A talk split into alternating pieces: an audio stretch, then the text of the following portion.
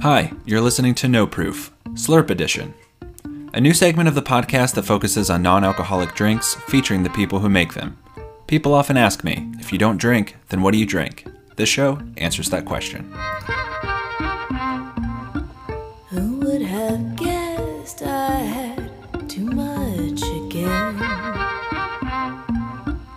I keep embarrassing all my friends.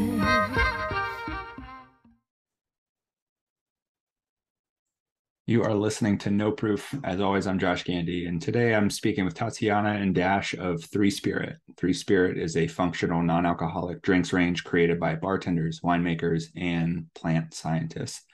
I firstly wanted to say thank you for being on the program today. I'm a huge fan of what you do, from a bartender, from someone who talks about NA spirits and a consumer. So getting the chance to learn a little bit more about the brand is exciting to me. And I guess what better place to start than by asking, what is Three Spirit? Hey, great to be here. Thanks for having us. So what's Three Spirit? Three Spirit is, as you just summarized, we're a functional non-alcoholic drinks company.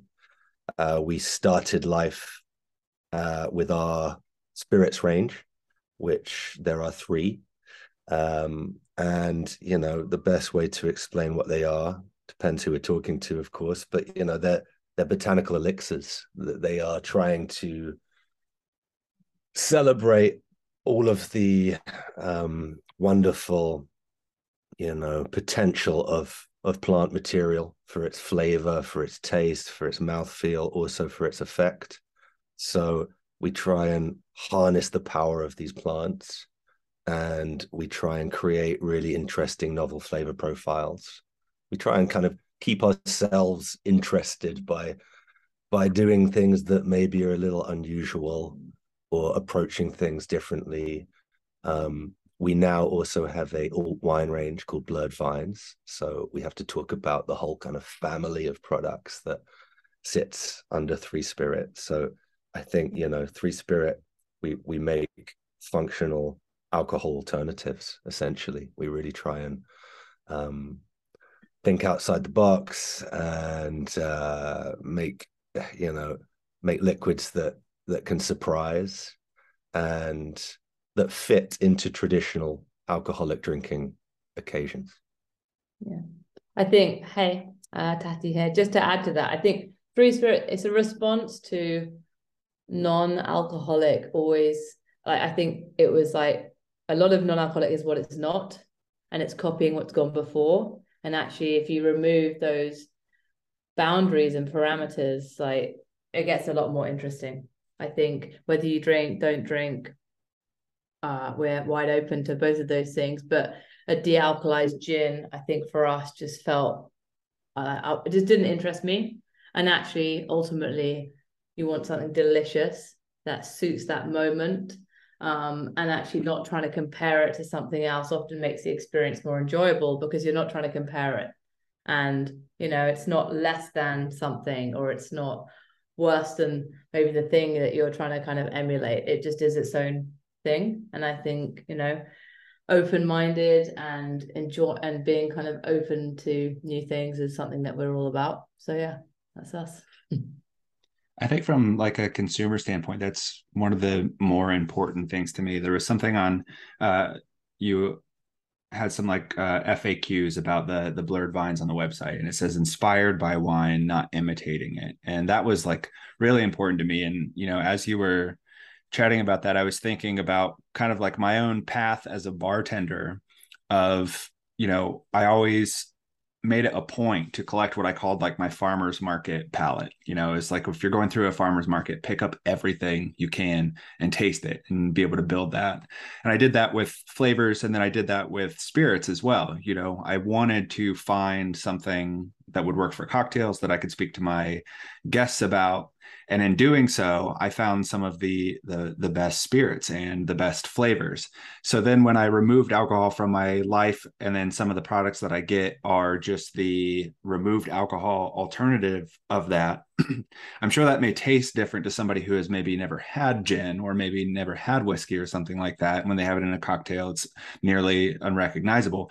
But for somebody like me as a bartender, to be served a less than style of product, it's just like, it didn't work for me. So I think that's one of the things that I'm like most excited about what you guys are doing, is just like the flavors are of themselves and they aren't just trying to be something else to kind of like pull one bottle down from a shelf and replace it with this. I want to ask, what was the landscape like when you were building this, and how did you kind of keep that intentionality in mind of finding inspiration and not imitation?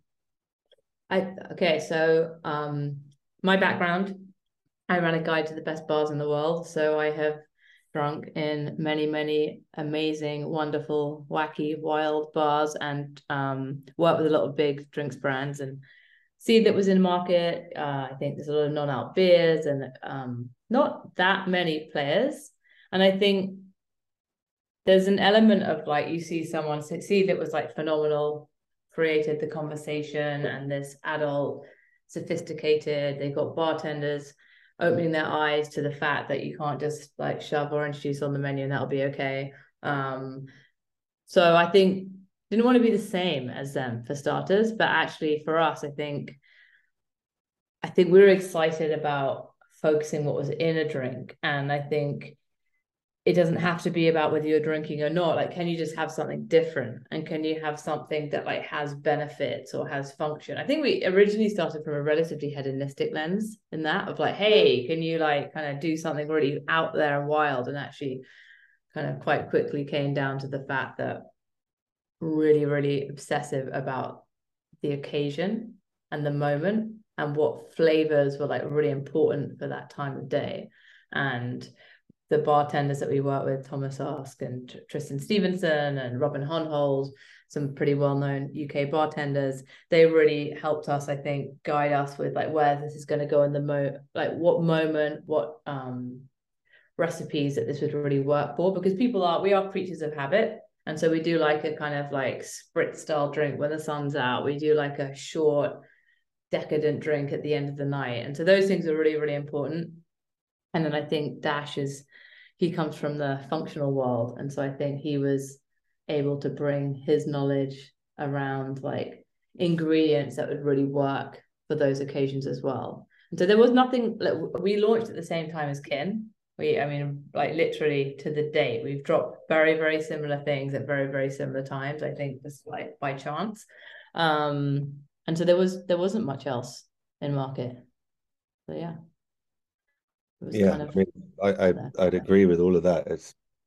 When we launched in the very beginning of 2019 in the UK, and you know, the kind of non-alc spirits thing definitely began in the UK, which is quite interesting, thanks to Seedlip, because it's more normal for these kind of trends to originate in the States. Once it's kind of pigeonholed in a well-being kind of trend. But the innovation around NA spirits definitely comes from the UK, which is cool. And when we launched, there wasn't much else, but it was a hugely polarizing kind of field. It was, Seedlip was divisive, and I think non-alc is divisive still amongst bartenders or the drinking community. It's changing all the time, as people's relationship with alcohol changes all the time. And I think, just to add, from what Tati was saying, I think we're a bunch of founders that do appreciate and celebrate really good quality alcohol and great occasions that can be supplemented with alcohol. And so we wanted to bring an extra reason to believe, or an extra reason to consume, to a non-alcoholic drinking occasion, which isn't just about looking good in a glass, not just about, tasting good or having ingredients from a certain geographical location. We wanted to bring function to the party, which is is what got us excited about, hey, that there could be a big emerging category within this new non-alc space, because you can see how functional ingredients and foods have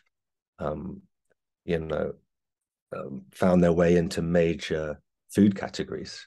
So why not non-alc? Seems like an obvious place to try and add an extra element of, here's a drink that can give you something. I like that you list that you used highest grade ethically sourced ingredients that you can get your hands on. And I think this really resonates with me because, I celebrate the full category of NA. I want there to be as many options available to people as possible and for people to kind of like taste through and find what they really enjoy.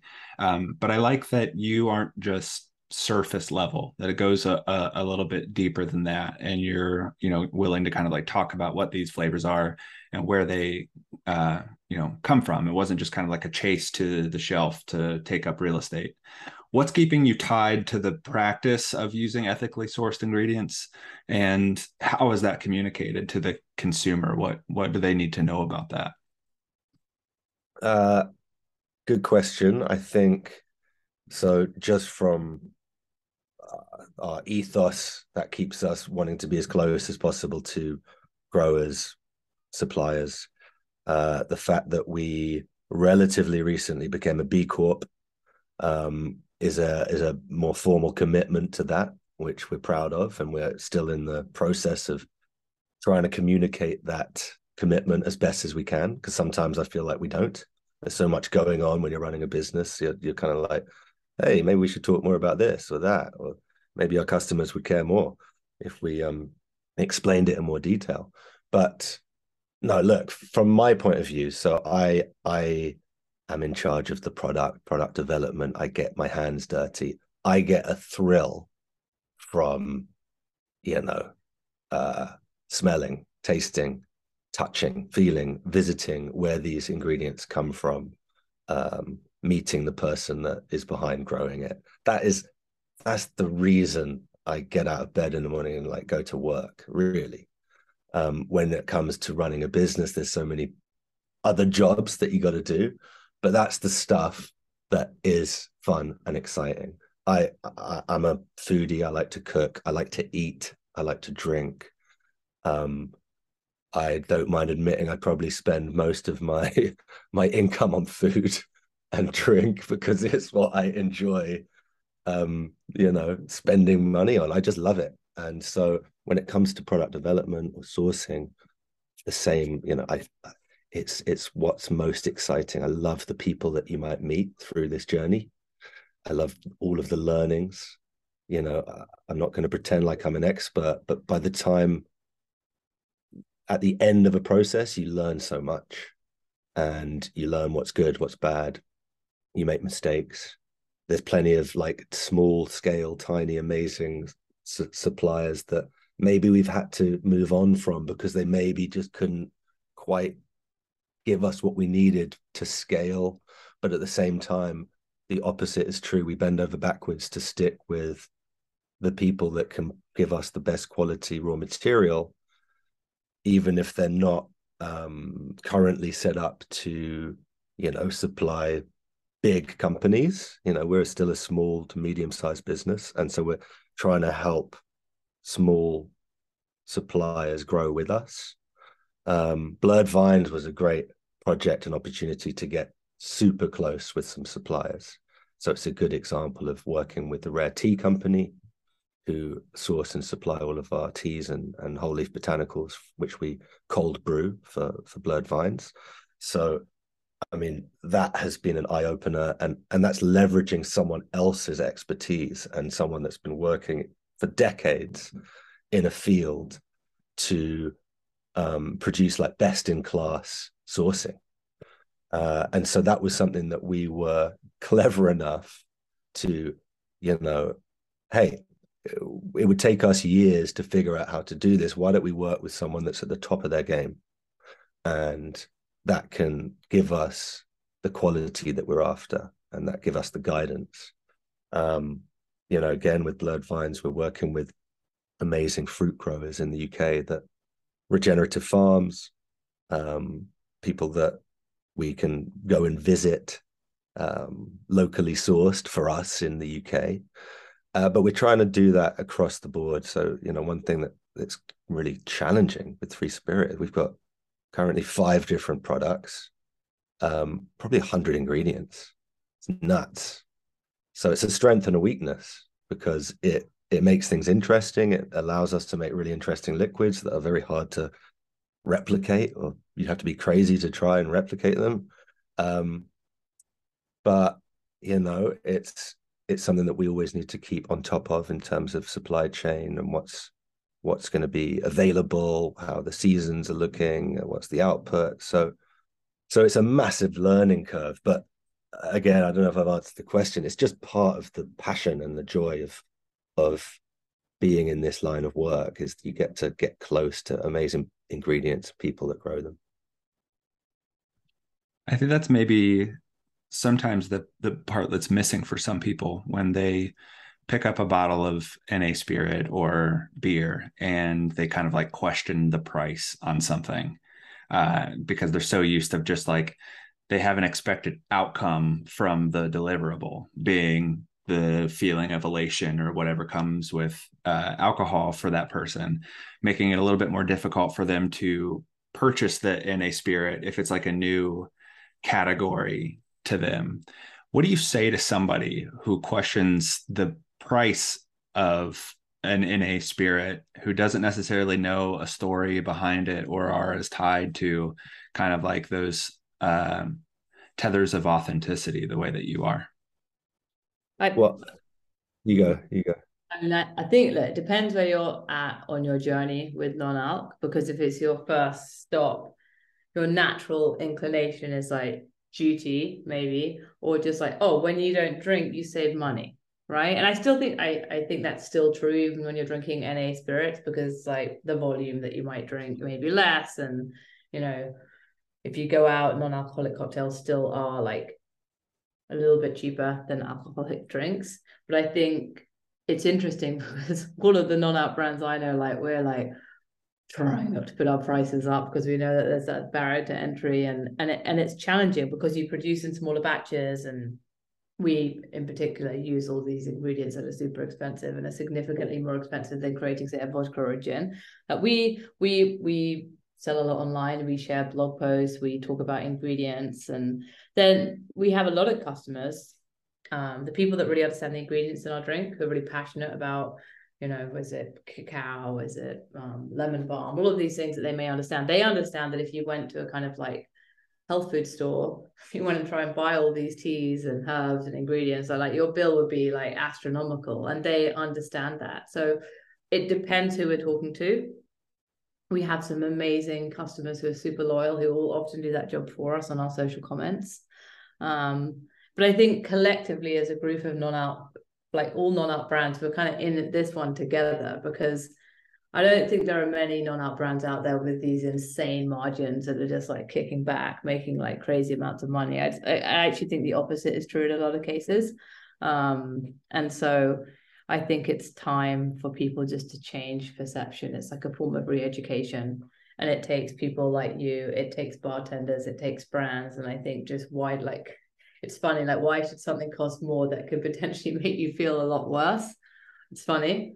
And then you get brands out there in every category, not just drinks and everything, that like probably are making shitty products that are cheap to make, you know, but same could be true in vodka, right? Or same could be true in a packet of crisps. And so I think the liquids speak for themselves. And if you get to try it, then often you kind of, even if you might not like it, you can understand there's a lot going on in there. And I think, you know, our liquid is the thing that, you know, you get to try it, then hopefully that does the job. So I think Tati answered that almost completely. But the one thing that I'd add is, how I respond sometimes is the argument can often actually shine a light on how cheap alcohol is. And that's how I often respond. It depends, you know, who I'm talking to and where the conversation is. But I think Tati summarizes perfectly, you know, that it's not that easy to make good non-alc spirits or liquids. In fact, it's really challenging. And especially if you're using very obscure, expensive ingredients like we do.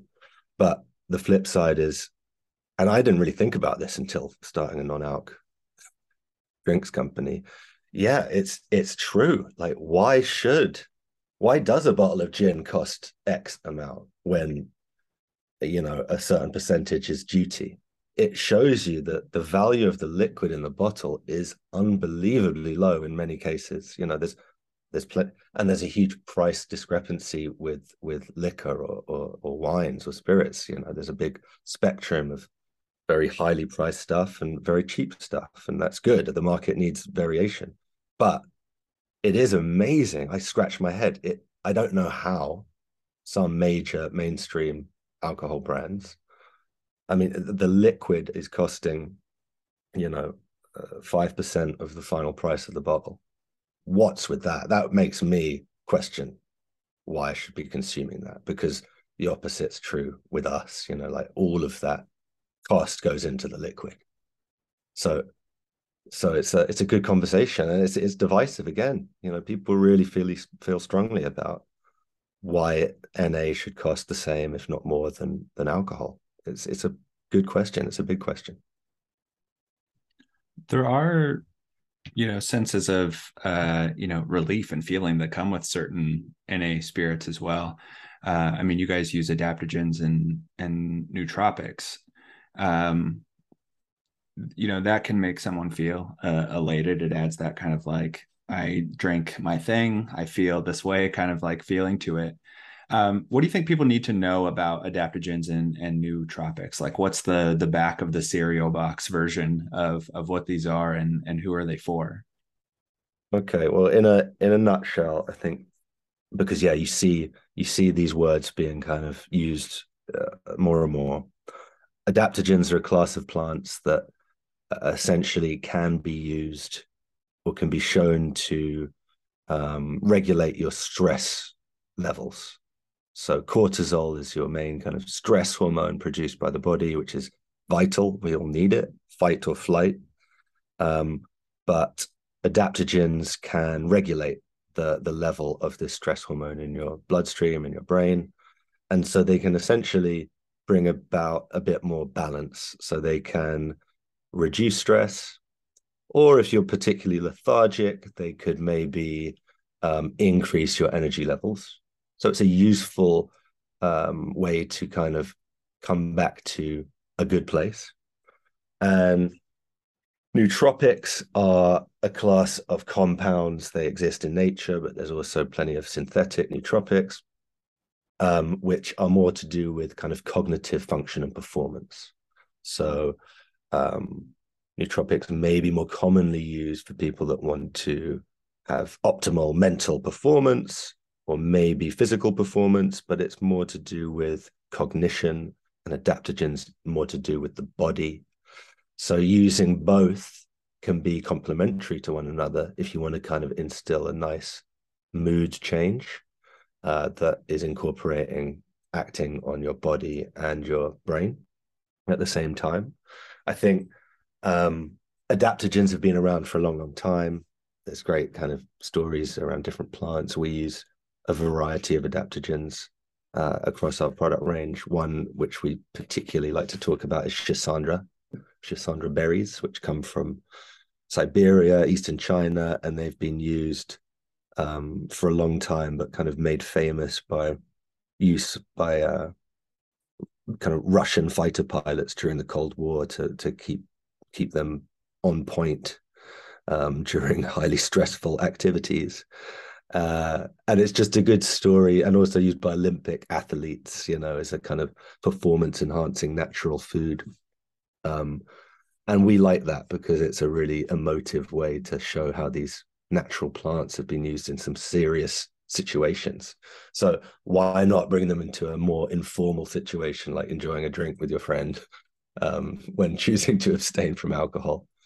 But, you know, we get asked a lot, like, hey, so do you use kind of cannabis or CBD or THC? And often the answer is like, no, we chose not to, because we try and highlight the potential of all of these other plants. It's not just about one thing or another, which maybe goes back to explain, like, why are we crazy enough to use 100 different ingredients? It's about you know, finding an interesting combination, not just for complexity of flavor and layering in a liquid, but for function. We're not just trying to use one thing. It's like, hey, this entourage effect of many compounds and plants, it can create, you know, this wonderful output, which is what we kind of think of as botanical alchemy, tying together all of these different threads to create something new. I think that's great. And I think that kind of aligns with the way that you talk about blurred vines as well. What I really liked with it when I was reading about this is that you said we created drinks for celebration, and celebration can really mean like so much, like celebration of flavor, celebration of style, of feeling, and all of that. But I want to hear a little bit more about kind of the thinking behind blurred vines. When I read created drinks for celebration, it took me back to all of the times that I have been in a room when like the corked bottles come out and the host just kind of gives me that look of, oh, I'm sorry, I wish I had something for you. And, you know, they're adding punctuation to an evening, whether it's like an exclamation mark or a comma. And me as somebody who doesn't drink, I'm often missing out in those moments. And sometimes like a can of like LaCroix or, just a seltzer doesn't hit for some of those moments. What does celebration mean to you as far as like hospitality is concerned, whether that's like in the home or in a bar space? I think, look, the language that we get a lot, which I love, is like, it felt like a treat. It felt special. Like it's, like not drinking doesn't mean like zero calories, like nothing's going in and it's like totally clean. Because if that's your vibe, like, maybe just stick to water, like if that's really what you're after. And I think the not drinking thing, you should still be able to feel special and feel like you're indulging and part of the moment. And my favorite thing is when people are, it's like, oh, I'm not drinking, I've got this. It's like almost people find it like a superpower for them because they've got something that's like in their mind, like better than what maybe you're having because it's got all of these other things in, it's got benefits. It's like, it's what it has got in rather than what's removed. And I think celebrating is about having a good time, feeling good, and having whatever you need in your back pocket or in your glass to kind of like do those things. We had a very, very early on customer that wrote for us being like, just thank you. He's on a sobriety journey and he said, I couldn't go to parties and now I can. And I was like, to be honest, like that's just because someone's given you like belief that you can take something. I don't actually think it's our drink. I think it's because so often you've gone out thinking I don't have anything and I'm not doing something, and actually finally the message has slightly been flipped from what it's not to what it is, and you're able to go out there and feel good. And I think celebrating feeling good and hosting people is about making everyone feel welcome and happy and comfortable and included and involved. And I speak to a lot of bars, right? They don't just think about drinks. They think about the music. They think about the ambiance. They think about their service. They think about the prices. Everything goes into considering when you have an amazing bar. And same for when you have people come over. And I think whether your friends or customers are drinking or not, you need to like be inclusive and think about what everyone needs, right? In the same way that you're seeing it with people who might not eat meat, right? It's not just about, oh, you can just have that dish over there. It's actually like, oh, hey, we've got this amazing like burger, or we're making something with lentils tonight, which is also the main event. And so I think it's about, shouldn't just be about the person that's not doing something. You should just have like offerings for everyone in the room kind of thing. I think with the celebration thing as well, it's no accident, right? It's what you described, Josh, at in your question is champagne popping. Right, it's a universal thing. It's like whether you're drinking or not drinking, it's part of the culture. It's part of our slang. It's part of the language. It's like, you can imagine it in so many different scenarios and different households and different countries. If there is something to celebrate, whether it's big or small, like, hey, great, you got, first prize in some kind of project or something. It's like, let's grab a bottle of something and pop it. That's just how it is. And that's really interesting. Again, it's like cutting through alcohol cultural behavior is so embedded and ingrained in us all. You know, of course, there are many parts of the world that do not drink openly, at least. But for a lot of us, whether or not you're drinking or not drinking, there's still those things exist in our psyche. And that's really interesting because, yeah, like it's a shame that you can't partake in actually consuming that liquid. But there is a collective experience of gathering around and popping something open and finding the glasses and sharing and coming together and toasting that is way more important than the intoxicating liquid. So I think when we set out to make Blurred Vines, the first product that we were developing was Spark, which is this bubbly, sparkly, pink Prosecco/champagne type of thing, with exactly that use case. And when we're doing our liquid development, we very much try and immerse ourselves in that emotional moment when you're going to drink it. And that was it. It was celebration, right? It's and what does that mean? It means I want something bubbly. I want something uplifting. I want something, you know, fun. I want something with a little bit of fruit.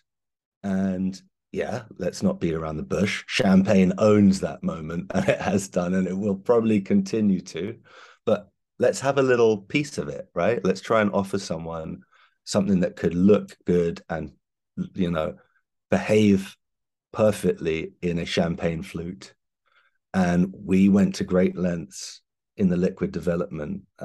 When you pour Spark in a glass, it will bubble up. It's very volatile. If you don't serve it chilled, you will learn that was a mistake because it will probably overflow in your glass. The bubbles are jumping out of that bottle. It's ready to party. And the ingredients are trying to do the same, right? We've got guayusa in there. You've got L-theanine. So there's two different black teas. There's caffeine.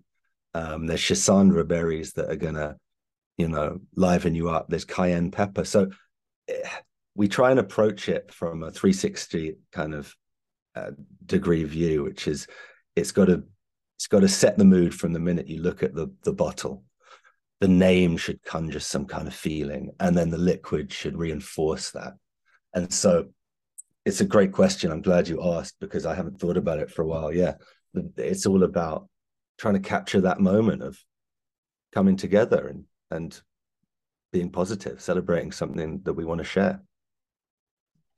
One thing that I also found fascinating while reading up on those as well was that there was reference to a third Blurred Vine that isn't out. And what I loved about this is the forthcoming language of that, of yes, we could have put something out. Yeah, it would have been easy. Yes, it probably would have sold, but we weren't happy with it. And I think like that says more about you than maybe you're aware of or not, is that, you know, the coming out with the language of saying we stand behind this product for this reason is one thing, but saying we could have put this thing out and we didn't because we're not happy with it. Like hang out and eventually it will come down the line. Like that speaks volumes to me of just kind of like the authenticity and kind of like honesty behind what you do. Like how important is that to you to kind of like continue that language of just kind of like honesty and almost like open book status as a company? Yeah, very, you know, we try and keep our standards super high. If we're personally as a team not blown away, how could we really get behind it?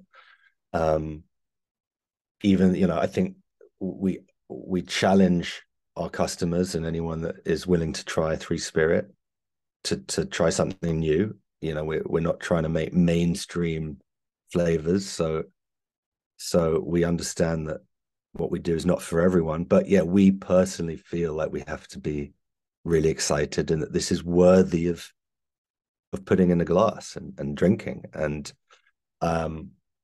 some of the liquids we've developed have been more challenging than others. And yeah, we really want to get it right with this, the third piece of the puzzle of Blurred Vines, which, you know, I don't mind sharing is a red variant, which brings its own challenges. You know, I think that when you conserve something that is chilled and maybe has some carbonation, that helps you. It's really hard to nail a still liquid that you serve at room temperature in the same way. But, you know, we're pretty damn close. We're just trying to just push it a little further.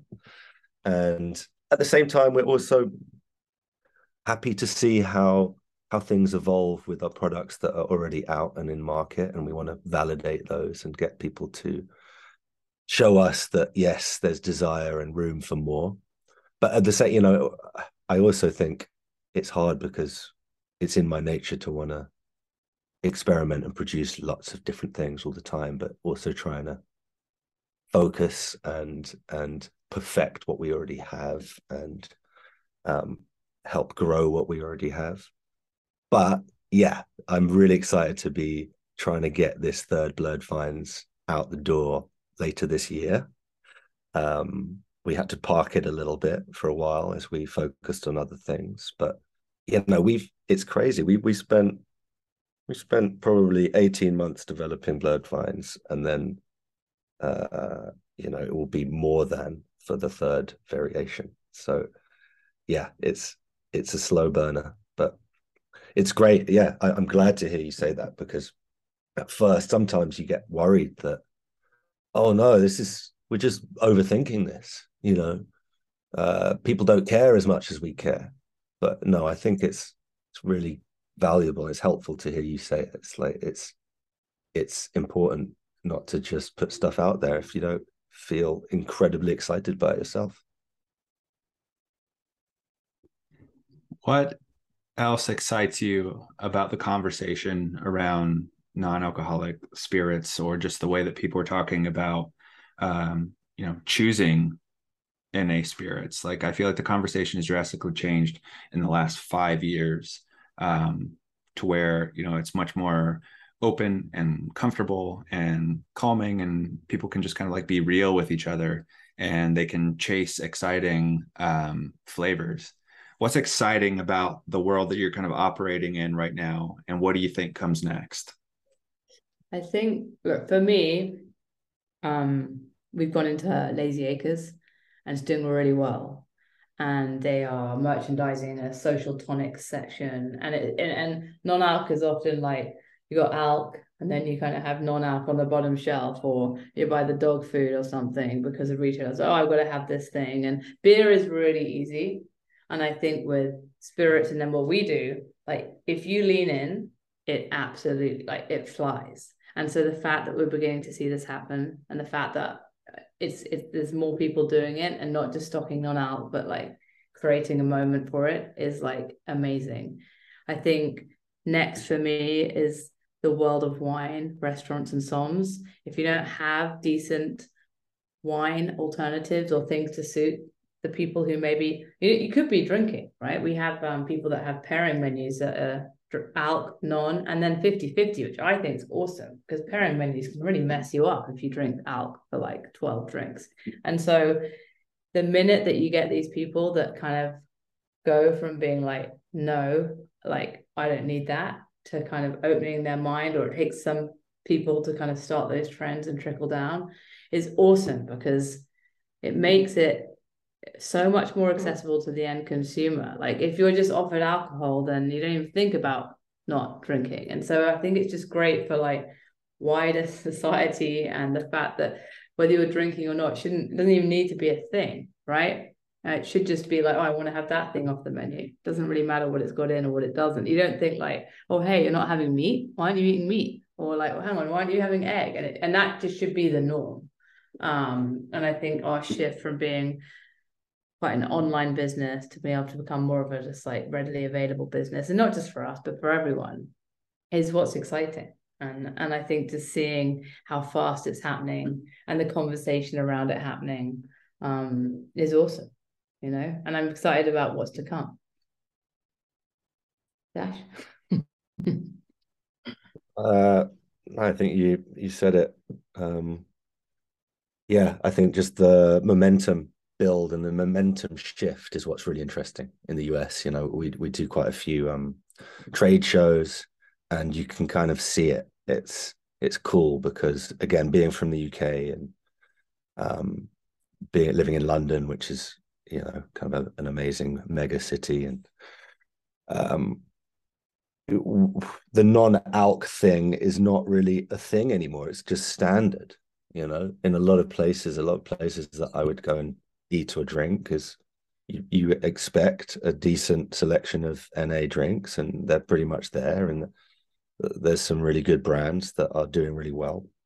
And what's amazing, I've found it being in the US, is how in certain places that seems to be really behind where the UK's at, which is, again, I'm half American. I've got family in New York and West Coast, and spent a long time, you know, holidaying in the States, and always being excited by how progressive the States is and how ahead of the times. But it's been funny, like seeing how in hospitality, the opposite is true still in NA, that, but there is a shift happening, and you can see it. And it seems to really be happening more on the East Coast.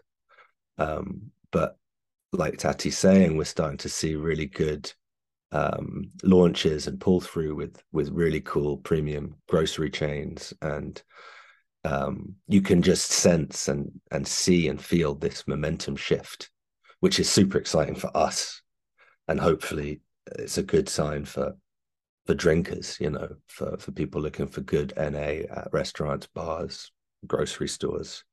I think 2023 is an important year where we're seeing a big kind of shift in momentum. Yeah. Well, I want to thank the two of you for your time. Not that I needed the reaffirmation that what I was consuming was being, you know, built and made by great people doing great things, but it's been really nice to hear kind of like the journey of Three Spirit, and it makes me proud to consume and to pour for others. So I'm happy to be hospitable with what you're making, and I look forward to what's coming next. Thank you. Yeah, it's been great to talk to you. I ain't too good at biting the bullet. I'd much rather sip or shoot it. It's too bad I've become so timid. Now resorting to finding courage in a liquid. That's No Proof Slurp Edition. Make sure to check the show notes and Instagram for more info on these drinks, or to reach out and ask questions. Enjoy an NA beverage, give our guests a follow, and let me know if there's something you'd like to learn more about. No Proof Slurp Edition features the song The Proof by my friend Mercedes Aviles from her album Nothing to Show. To hear the rest of the track or support her music, head to the link in the show notes. See you next time.